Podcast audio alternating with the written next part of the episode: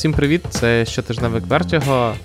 З вами, як завжди, Юра і Микита. Привіт. І е, за підтримки наших славних військових і людей, які е, зупиняють навалу Московії зі Сходу, ми продовжуємо займатися абсолютно е, дитячою справою, обговорюючи обговорюючи е, ситуацію на американській фондовій біржі. Як завжди, улюблена, улюблена справа. Так, е, е, подкаст. Е, ми коли повернули подкасти, у нас найпопулярніший подкаст це подкаст, який називається називається Дісней обвалює американську фондову біржу. І це була правда. Трохи трохи клікбейтно, але це була правда. Так, і е, цього разу, я думаю, ми зможемо дотриматися того самого паритету правди і неправди в клікбейтному заголовку, тому що Netflix е, обвалив біржу, свої, як мінімум, як мінімум, свої котування. І якщо вам не цікава е, взагалі ситуація е, зі стрімінгами і з Netflix, то Послухайте, тут прям тут гарно. Тут це не просто.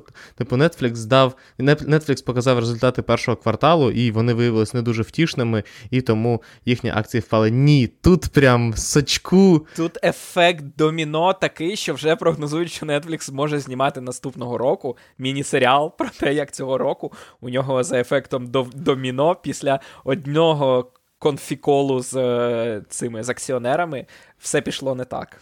Давай, Микита, розказуй. Так, все почалося з е, конфколу на минулому тижні, коли е, Netflix відзвітував перед своїми акціонерами, що він вперше за останні 10 років втратив підписників. Він за перший квартал 2022 року втратив 200 тисяч підписників.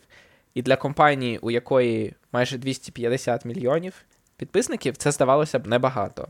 Але вони прогнозували, що за цей час вони наберуть 2,5 мільйони нових а коли ти вкладаєш гроші в компанію і тобі обіцяють, що вона набере 2,5 мільйони нових підписників, а натомість вона втрачає 250 тисяч уже існуючих підписників, отут і починається паніка. По-перше, важливо зауважити, що ці 200 тисяч це враховуючи мінус 700 тисяч е, підписників Netflix, які були в Росії. Дякуємо їм за позицію. Так. І відповідно ці мінус 200 тисяч це з урахуванням мінус 700 тисяч росіян. Микита, а як гарно звучить, погодься. Мінус 700 тисяч росіян і не кажи. Ну, сподіваємося, колись ми ще це почуємо в інших новинах. Отже, без росіян було б плюс 500 тисяч, що все одно мало. А зараз це вперше за 10 років е, втрата підписників, і через це Netflix втратив 60 мільярдів доларів зі своєї оцінки. 54, Микита, 54. Майже 60 мільйонів. Я розумію, що коли ти говориш про такі цифри, то ти там здається, ну можна закруглити в якусь сторону, але ти тільки що закруглив на 6 мільярдів доларів, що е, дорівнює державному бюджету це деяких країн. Це не справжні долари. Це знов таки, це не справжні долари. Це цих доларів у Нетфлікса немає. Це умовні намальовані долари, за які його сума всіх його акцій а, вартує. Відповідно, Netflix на це відреагував прямо в цьому конфіколі, сказавши, що далі буде гірше, тому що за другий квартал вони прогнозують втрату ще 2 мільйонів підписників.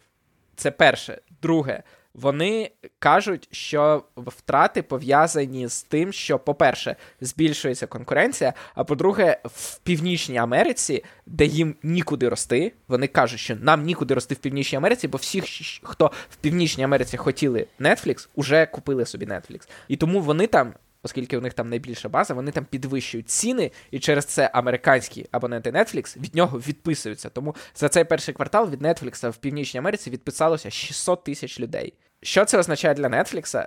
Це те, що вони будуть і далі намагатися компенсувати ці втрати. А саме, вони будуть підвищувати ціни в тих регіонах, де у них є міцний презенс, те, що називається, вони будуть вкладати менше грошей в контент, і вони почнуть забороняти користувачам ділитися паролями.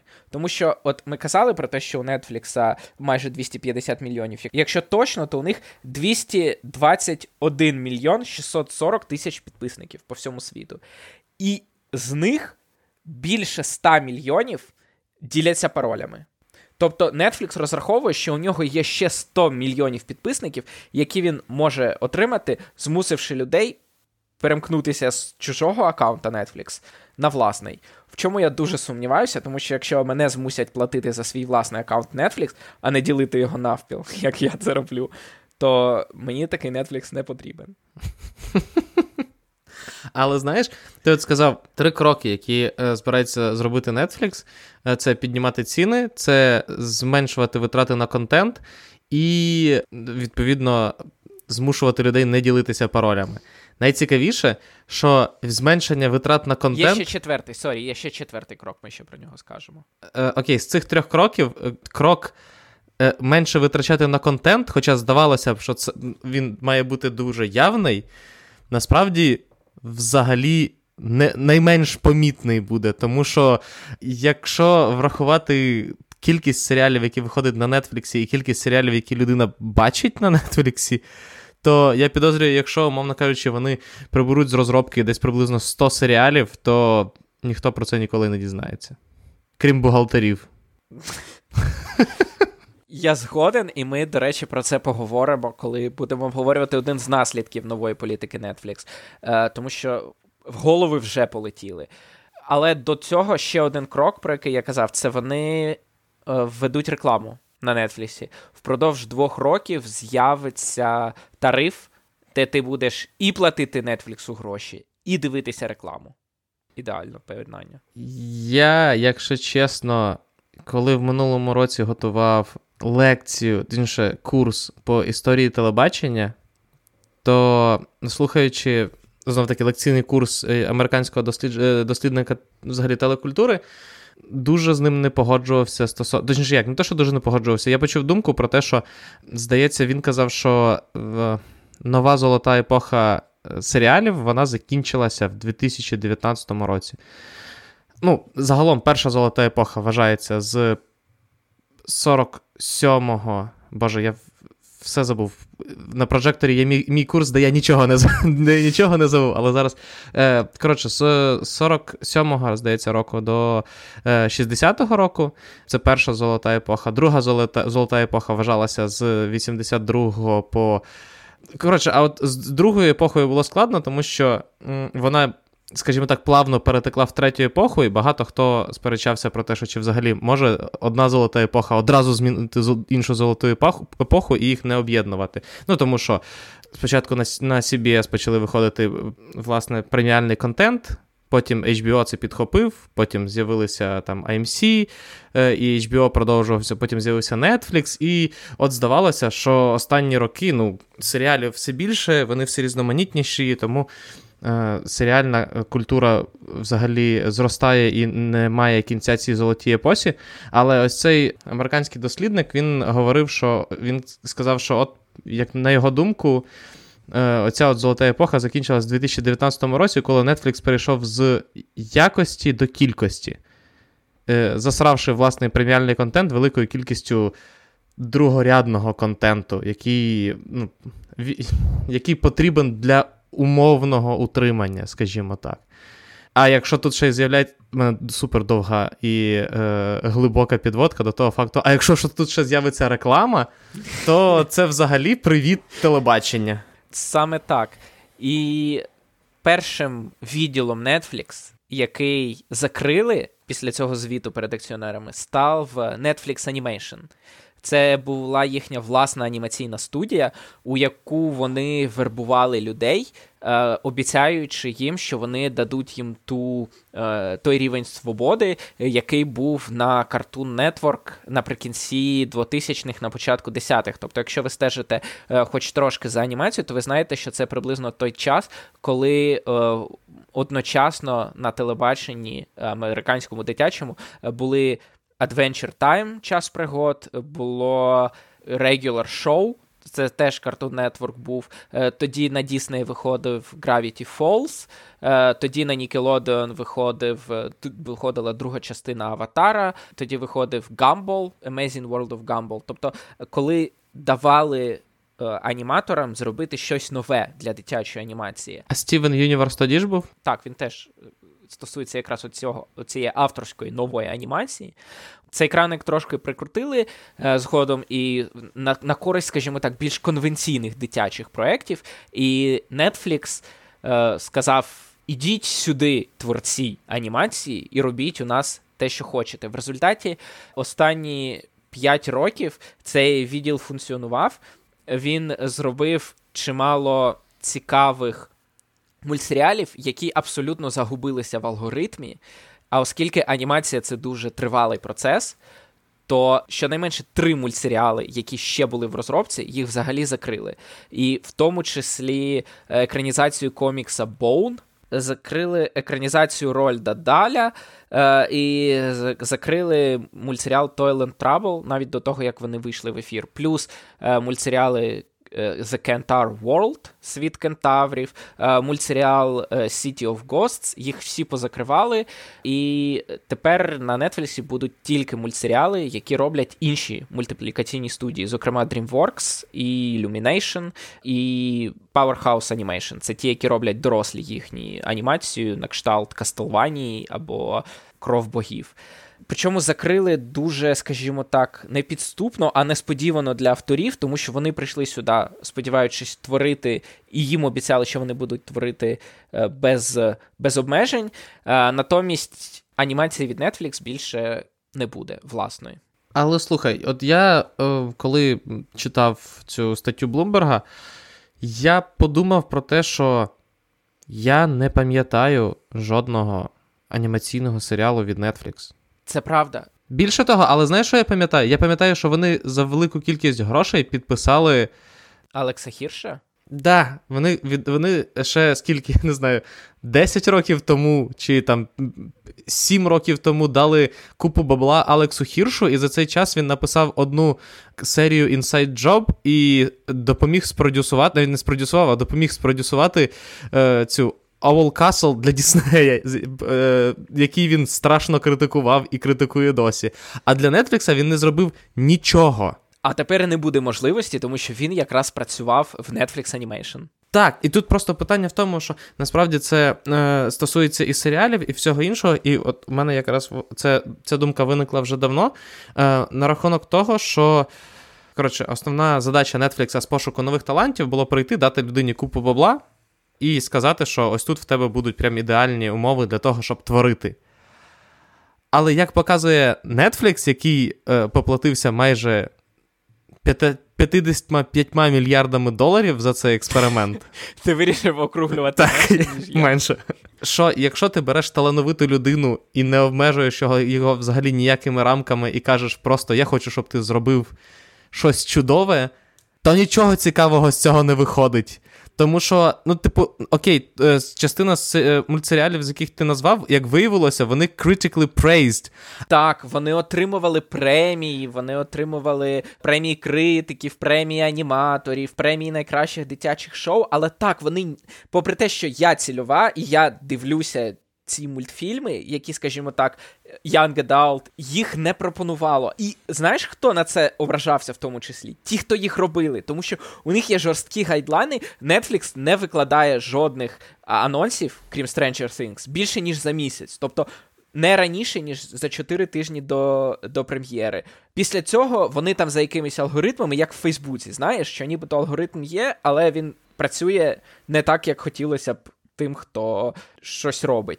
І тут така сама ситуація. Вони комусь показують це шоу, банер, наприклад, хтось переходить, хтось не переходить. Він через це комусь показується, комусь не показується. Через це е, деякі люди, які дивилися навіть перший сезон серіалу, їм Netflix ніяк не повідомляє, що вийшов другий сезон цього серіалу. Я читав інтерв'ю шоуранерки The Babysitters Club. Це ще один серіал, який був доволі популярний, точніше, critically acclaimed на Netflix, у якого вийшли два сезони, який закрили після двох сезонів. І вона казала, що якраз у цьому головна проблема, що вийшов другий сезон, і про це ніхто не знав. І так само автори оцих дитячих мультсеріалів, яких закрили, казали: ми пишемо знімаємо, малюємо, воно виходить, критики дивляться і подобається, а на Netflix ніхто їх не бачив. І все. А Netflix, знаєш, знаєш, який мультсеріал Netflix наводить як приклад того серіалу, який потрібно робити? Який? Baby Boss. А, так, я я, я бачив, я бачив. Так, це ідеально, звичайно, е, просто видоювання грошей з франшизи. Це це, це, це правильно, це класика, це красиво. Так, і уявляєш, як людині, яка прийшла в Netflix, тому що їй обіцяли, що вона тут може робити щось нестандартне, цікаве, експериментальне, ну, умовно експериментальне. А їй кажуть: ні, ідеальне це Baby Boss. Ну, але це зараз, але все одно це повертаємо, все одно я повернуся до думки про те, що людей, які, ну, наприклад, того самого Хірша чувака взяли після його неймовірного Gravity Falls в Netflix. За весь цей час він нічого не зробив. Тобто, це не одна справа, що він зробив щось, що там, типу, не потрапило в алгоритми, але щось, що дуже круте. Ну, жодного нетфліксівського серіалу не було, який би вистрілив, хоч якось. Так, я абсолютно. Тут, до речі, простежується, знаєш, дуже цікава штука, тому що в перших е, серіалів Netflix були дуже круті промо-кампанії. Ну, коротше, маркетинг був дуже незвичний і дуже класний. Е, десь, напевно, напевно, Stranger Things стали переломним е, моментом, коли, ну, тобто, Netflix з 2007 року існував як стрімінг, а існував він загалом з 97-го року. Е, В 2014 році в нього вийшов перший серіал, і це був е, картковий будинок. І от там, от за весь цей час до 2016 року він нарощував преміальну аудиторію. Тобто аудиторія підписувалася для того, щоб ну, ти заходив на Netflix, і ти, на тебе падали просто ну, там, золоті злитки, умовно кажучи, там, типу, з, з 10 серіалів 7 чи навіть 6 це було те, що ти дивився і такий, блін, який класний серіал. І коли там з'явився Stranger Things, який вони особливо не піарили, ну тому що це був такий експериментальний міні-серіал. Раптом, через те, що аудиторія е, бачила перед собою доволі маленьку вибірку і наткнулася на цей серіал, раптом зрозуміли, що це, блін, це крутий серіал, цей серіал понесло по хвилях, про нього почали всі говорити. І в Нетфліксі раптом такі. Так, а виявляється, не треба сильно запарюватися з тим, щоб рекламувати свої серіали. Ну, типу, люди і так прийдуть і побачать. І до певного моменту, поки цих серіалів не стало надто багато, це працювало. А коли цих серіалів стало надто багато, то Netflix сам захлинувся в своєму потоці контенту. І якщо чесно, мене, наприклад, дуже сильно дивує, тому що це, знаєш, попри те, що я людина, яка погоджується з певними, е, власне, позитивними рисами капіталістичного світу. Назву це я так. Можна це і так сказати. Так, скажімо скажімо це так. Насправді, мене в один час, це було в тому числі пов'язано з Вертього і так далі, мене дуже сильно накрило оцією дивною думкою про те, що ну, а що далі? Тобто, ти ж, ну, типу, е, от є там, умовно кажучи, компанія, вона е, відкривається, там, виривається на ринок, вона пропонує якийсь класний продукт, вона виходить на IPO. Вони, Вона починає котуватися на ринках, продавати акції, е, вона починає нарощувати потужності. І в і в певний момент тобі потрібно нарощувати потужності тільки для того, щоб твої акції росли. Тому що, не дай Бог, ти зробиш щось, що не дуже влаштовує твоїх акціонерів, які вже не зацікавлені в тому, щоб ти був креативним генієм, а зацікавлені в тому, щоб ти щоб ти приносив бабло. І в певний момент ти просто підмінюєш поняття. Тобто ти виходив на. Ну, і це сталося з Нетфліксом. Чуваки, які вийшли на ринок як суперкреативні люди, які ставлять контент просто ну, на перше місце, і їм він найважливіший, перетворилися в доволі безлику фабрику контенту. Серйозно, я за останній, я не знаю, рік, а то й більше, я не пам'ятаю, коли я заходив на Netflix, ну от. Попередньо не готуючись, скажімо так. Тобто, не тоді, коли я такий: о, виходить новий сезон Відьмака. Я зайшов на Netflix, включив Відьмака, подивився, а так, щоб я пішов побраузити Netflix. Такого не траплялося вже дуже-дуже давно. І мені дуже дивно, що напевно, що там в світі цих всіх фінансових акул і так далі це працює дещо інакше, ніж мені здається.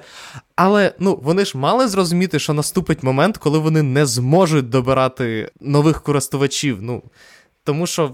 Це лежить на поверхні, здавалося б. Але дуже дивно дивитися, як зараз Netflix панікує, тому що о господи, о господи, виявляється, люди не хочуть підписуватися на сервіс, який сконцентрувався на зйомках Kissing Booth і я не знаю там.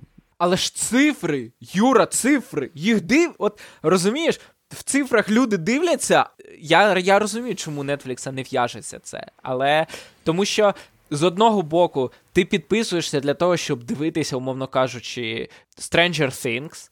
А потім, поки вони не вийшли, ти е, дивишся там якийсь шлак на фоні, поки миєш посуд. А потім такий думаєш. А чого вони підвищили, якщо я е, там нічого не дивлюсь, крім реаліті-шоу і Kissing Booth? А це можна і по Холмарку дивитися, який у мене і так безкоштовно показує. Відписуюсь. І тобто, з одного боку, ти їм робив цифри, дивлячись той контент, який е, тобі то, тебе не цікавить. З іншого боку, ти зовсім не зацікавлений в них саме тому, що у них переважно цей контент. Ну от і мені просто цікаво, насправді, в який момент. Ну, тому що там, наприклад. Nickelodeon початку. Ні, середини 90-х, Cartoon Network кінця 90-х і кінця 10-х, і Disney кінця 10-х.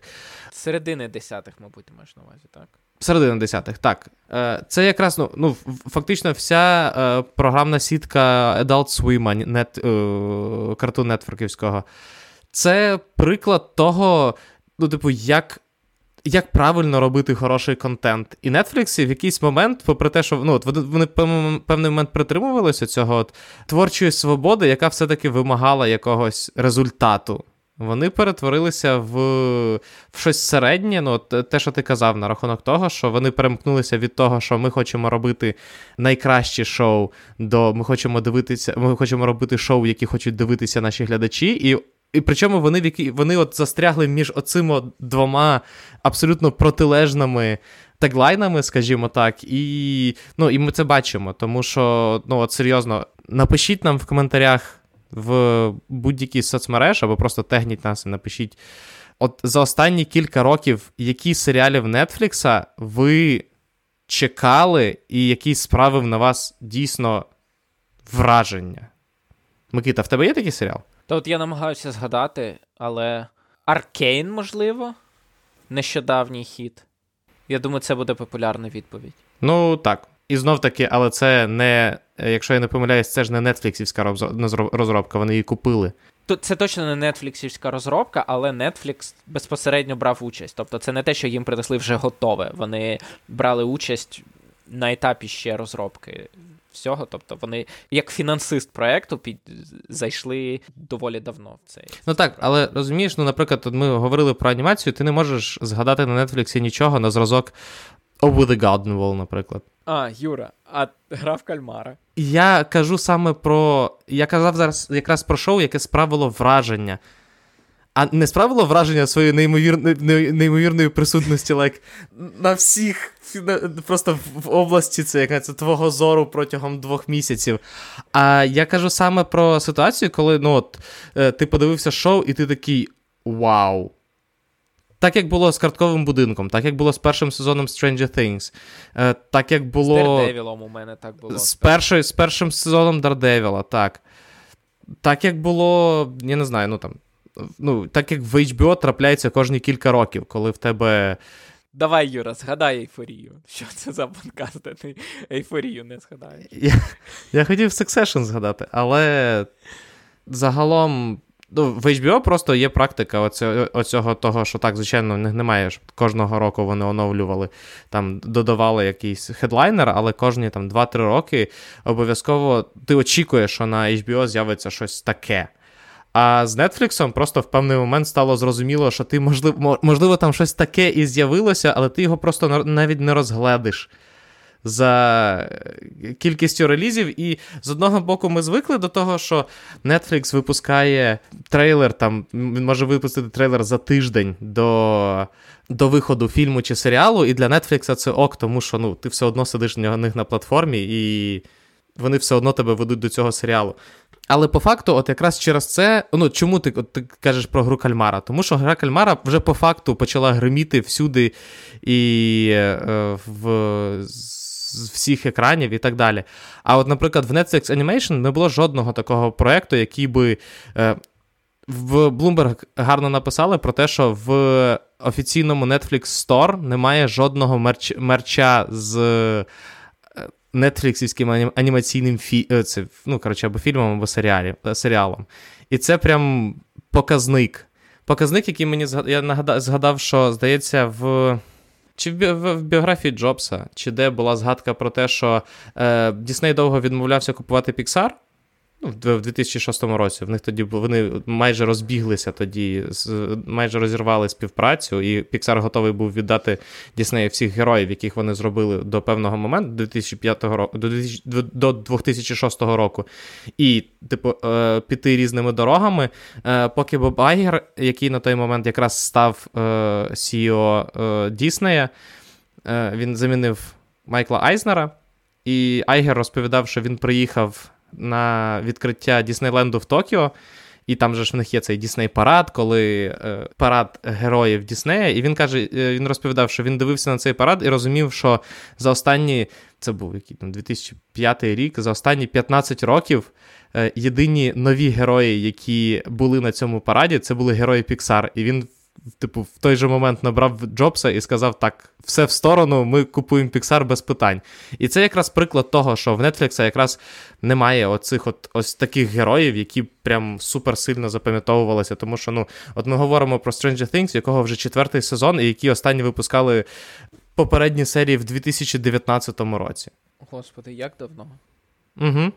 Ще до пандемії. А в нас тут вже війна. Так, залишилися голод і смерть. І все.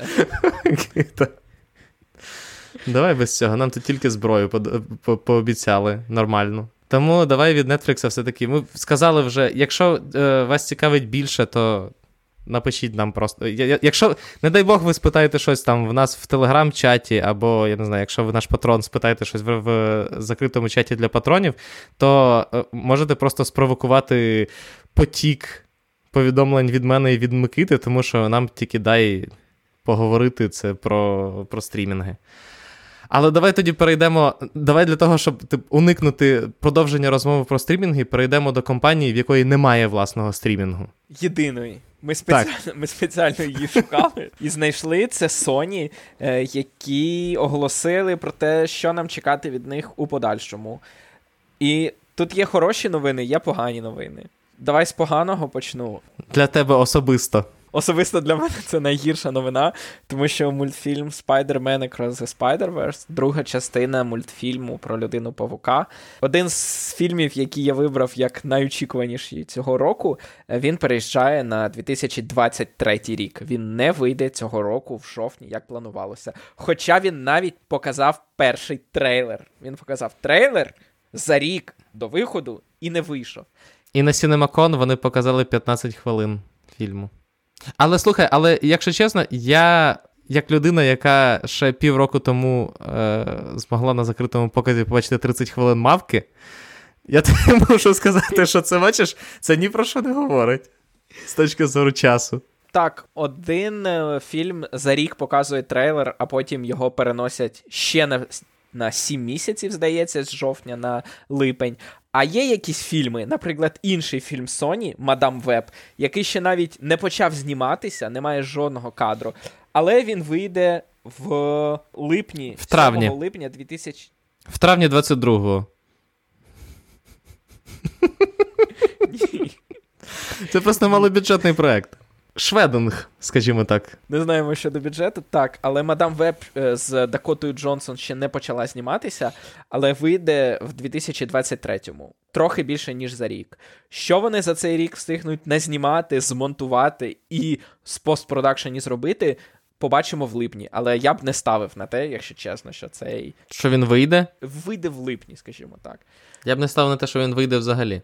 Він може вийти straight to Netflix, я тобі скажу так. У Netflix ж немає вже всесвіту Марвел, який е, був в Netflix ну, так. з Дердевілом, з Джесікою Джонс. Тепер у них буде інший всесвіт Марвел, який Sony робить. Я- який з нікому не потрібен. Які з'являються е, на на задньому фоні е, коміксів про людину павука.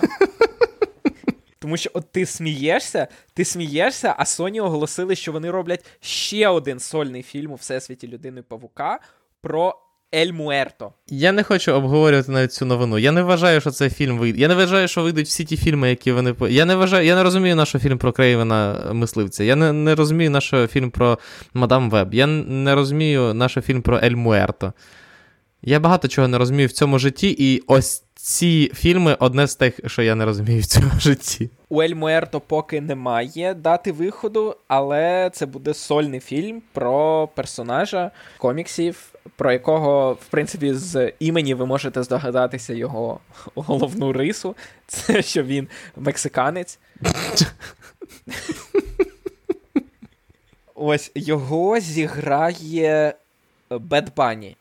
Я не знаю, хто це. Все, закриваємо новину. Мене мене, мене набридло. Мені здається, що ми цю новину обговорюємо надто довго. Мені здається, що ми, ми цю новину обговорюємо довше, ніж Netflix зараз. Кожна хвилина новини про Ель Муерто тягнеться так, вона... 10 хвилин розмов про Netflix. Окей, Юра, тоді скажи, які ще фільми робить Sony.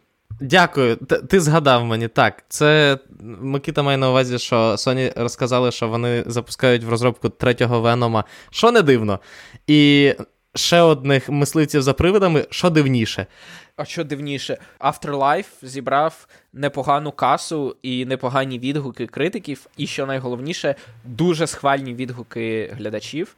Тому чому б і ні? Він якось пройшов пройшов повз мене, повз мене, і я не знаю чому. У нього словом був приблизно як Сонік. Він він зайшов глядачам приблизно так само, як Сонік. Непогана каса, непогані right. і ті, хто пішли дивитися і очікували поностальгувати, отримали масу задоволення. Тому це такий Сонік від Sony. Ха. Хорош, хорош. І хоч тут е, було б шикарно перейти з Соніка на Super Mario е, Brothers, які роблять Illumination разом з Nintendo, але я цього не зроблю.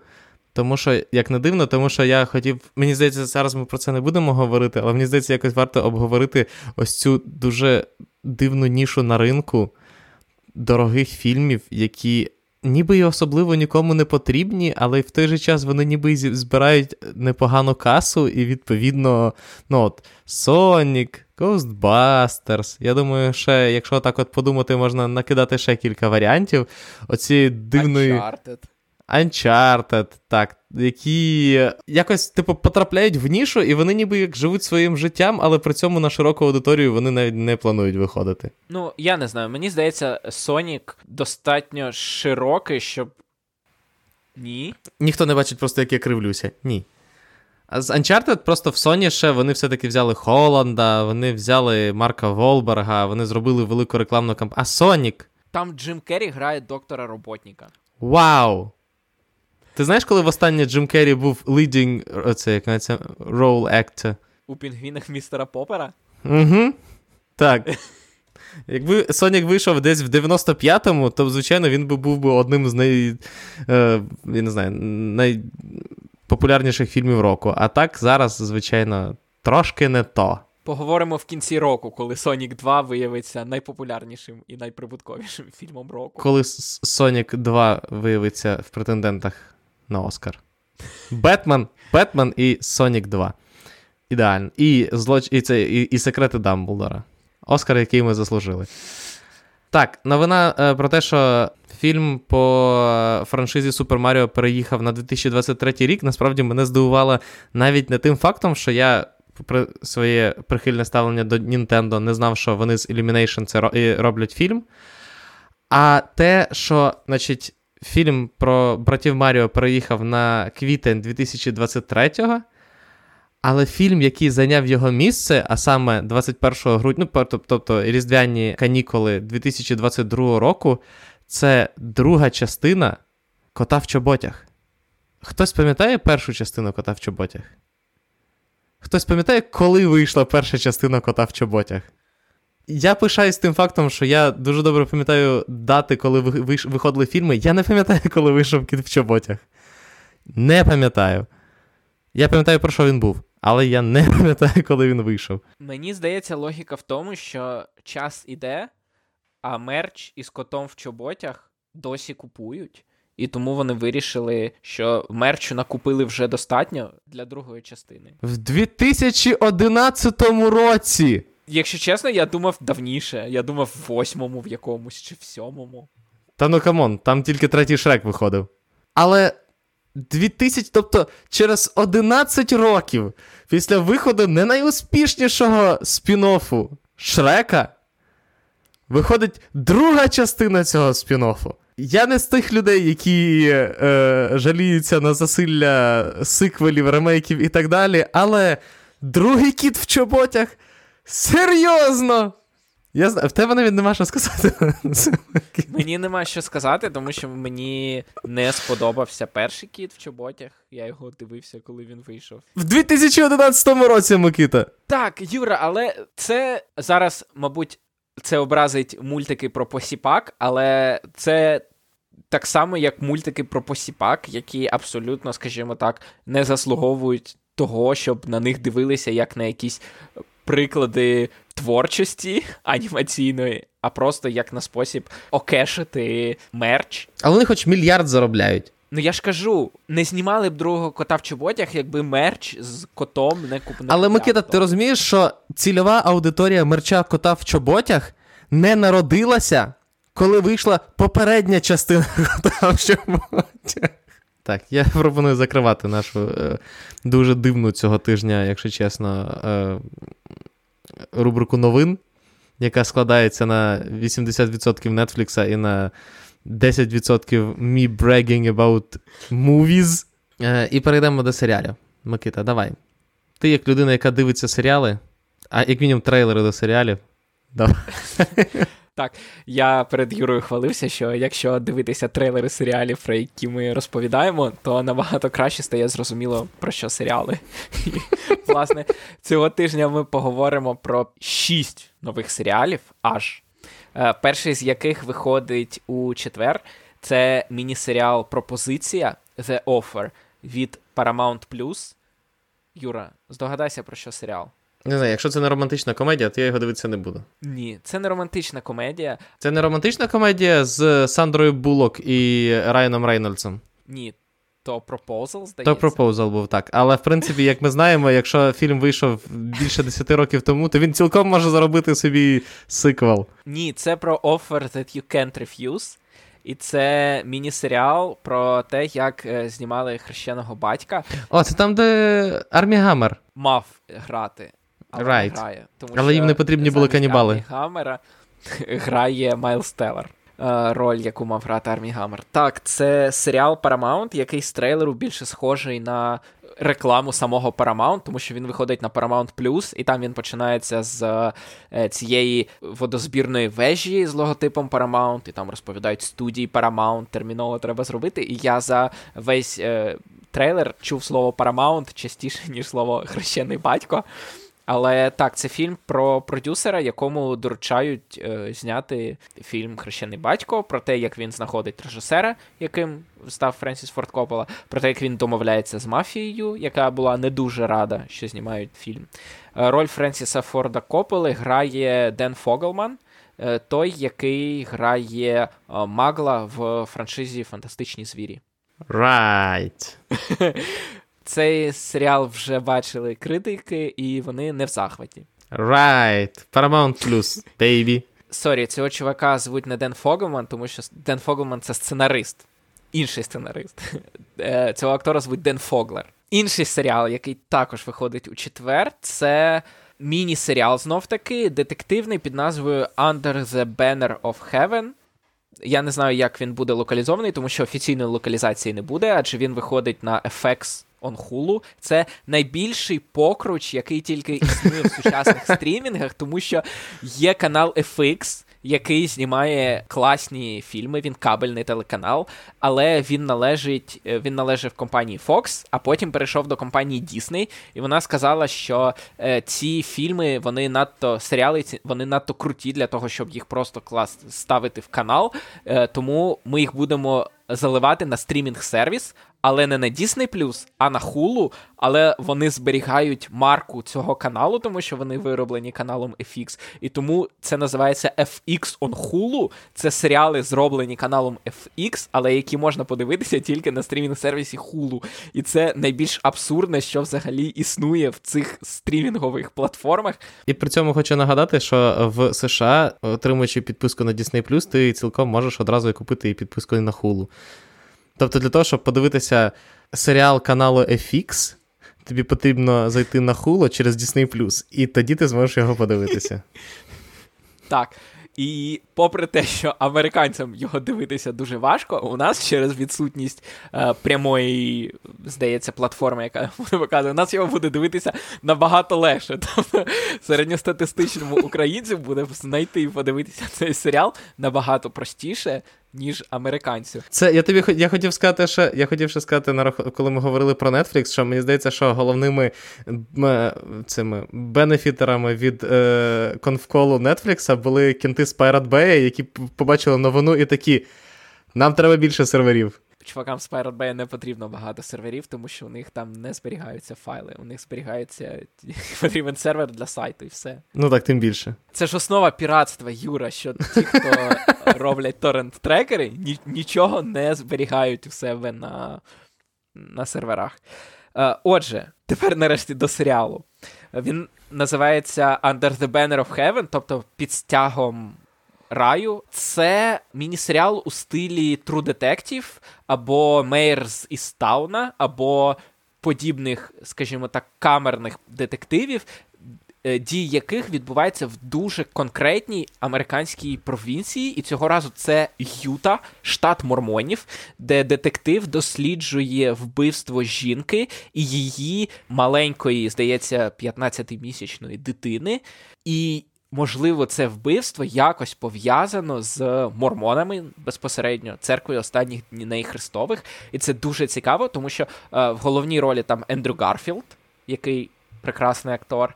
І воно якраз влучає в ту саму ситуацію, як і справжній детектив. Перший сезон, коли є оці дивні християни, які такі християни, що трохи завалюються в якесь місцеве язичство. Скажімо так, скажімо так, в, в сторону святого Моронія.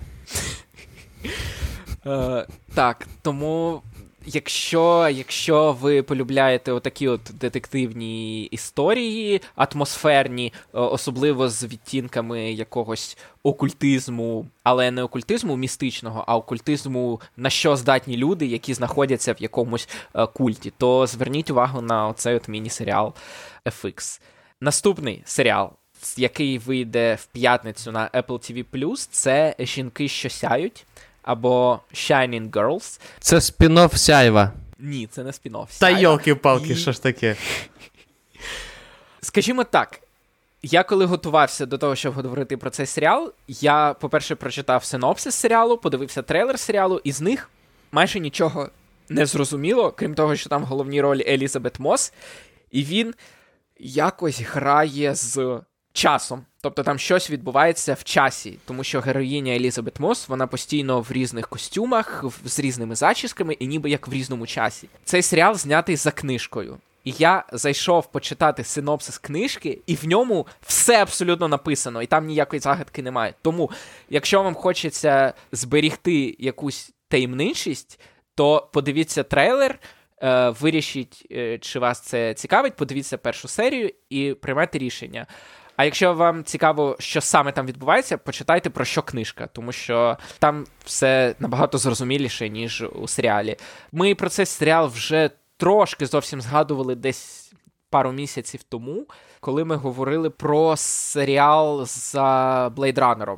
Тому що шоуранерка оцих Shining Girls, вона писатиме сценарій до е, серіалу про Blade Runner. Цікаво. Так. Ну, поки ти не почав говорити про книжку і про синопсис, це виглядало так. В нас є преміальний серіал від Netflix, Apple TV, з е, зіркою в головній ролі, е, з явно дуже дорогим сеттингом, за який заплачено, який якісно знятий, в, скоріше за все, стриманих тонах. Виправ мене, якщо якщо ні. Не буду поки виправляти в стриманих тонах. Так, в стриманих тонах. Стильний, багато сірого і. Е, такого subtle tones, як то кажеться. Е, І, власне, він виходить на Apple TV. Ну, це like, кожен серіал Apple TV. Так, але я просто не хочу спойлерити, в чому там загадка, але в ньому є трошки mind-bending у, як то кажуть, трошки твістів. Там буде не, не лінійний серіал, не лінійний сюжет, і там буде загадка, яку треба буде е, розгадати. Тому е, відгуки непогані, але вони переважно хвалять Елізабет Мос у головній ролі. Ну, як завжди. А я завжди остерігаюся фільмів і серіалів, там, де хвалять акторів, тому що я не акторів прийшов дивитися, а серіал. А дарма, ти прийшов ти прийшов дивитися на Apple TV Микита. Ти маєш дивитися на картинку і на акторів. Теж правда. Також в п'ятницю я зовсім коротко скажу про другий сезон Андан. Це, от ми коли казали на те, що на Нетфліксі була колись експериментальна анімація, вони обіцяли експериментальну анімацію, то це якраз приклад е, справжньої експериментальної анімації, тому що це продовження е, мультсеріалу е, Рафаеля Боба Ваксберга, який найбільше відомий як творець Боджека, коня так. Боджека. І він для Амазони зняв у техніці ротоскопії серіал про дівчину, яка починає бачити свого померлого батька, який е, просить її допомогти йому з подорожами у часі. І там головний. Е, скажімо так, головне запитання першого сезону: чи це відбувається насправді, чи це у неї шизофренія. І вона сама не впевнена, і е, мультсеріал, оскільки це ротоскопія, тобто анімація обведена поверх е, знятої картинки, там дуже часто реальність переплітається з якимись абсолютно фантастичними подіями, ефектами і так далі. І при цьому, е, коли все відбувається в реальності, то воно виглядає реалістично, тому що це обведена картинка. І словом, дуже дуже цікавий мультсеріал. І я сподіваюся, що другий сезон буде таким самим експериментальним і неординарним, як і перший. І також п'ятницю уже на Нетфліксі виходять останні серії одразу двох знакових серіалів тривалих. Так, і знакових для платформі серіалів. В п'ятницю закінчується Озарк, і в п'ятницю закінчується Грейс енд Френкі. І Юра, я хотів у тебе запитати, як ти думаєш, що об'єднує ці два серіали Озарк і Грейс і Френкі. Крім того, що вони виходять на Нетфліксі. Е, я не знаю, те, що вони вип... фінальні сезони випускали в двох частинах. Не тільки це. Це не важливо. Знаєш що? В тому, що і Озарк, і Грейс і Френкі зібрали аудиторію і стали fan favorites в пізніших сезонах. І перший сезон Озарка, і перший сезон Грейси Френкі зібрали дуже стримані відгуки як критиків, так і глядачів. Озарк звинувачували у тому, що він дуже вторинний до пуститися берега, а Грейсен Френкі просто казали, що не працює формула, він надто застарілий.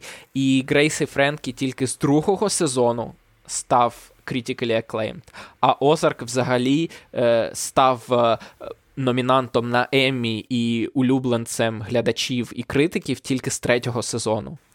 І прикол в тому, що Грейс і Френкі почалися ще в 2015 році, Озак ще в 2017 році. Це була ще та епоха, коли Netflix дозволяв своїм серіалам знайти розганятися, глядача, знайти час, так, і розігнатися, знайти свій голос і знайти аудиторію.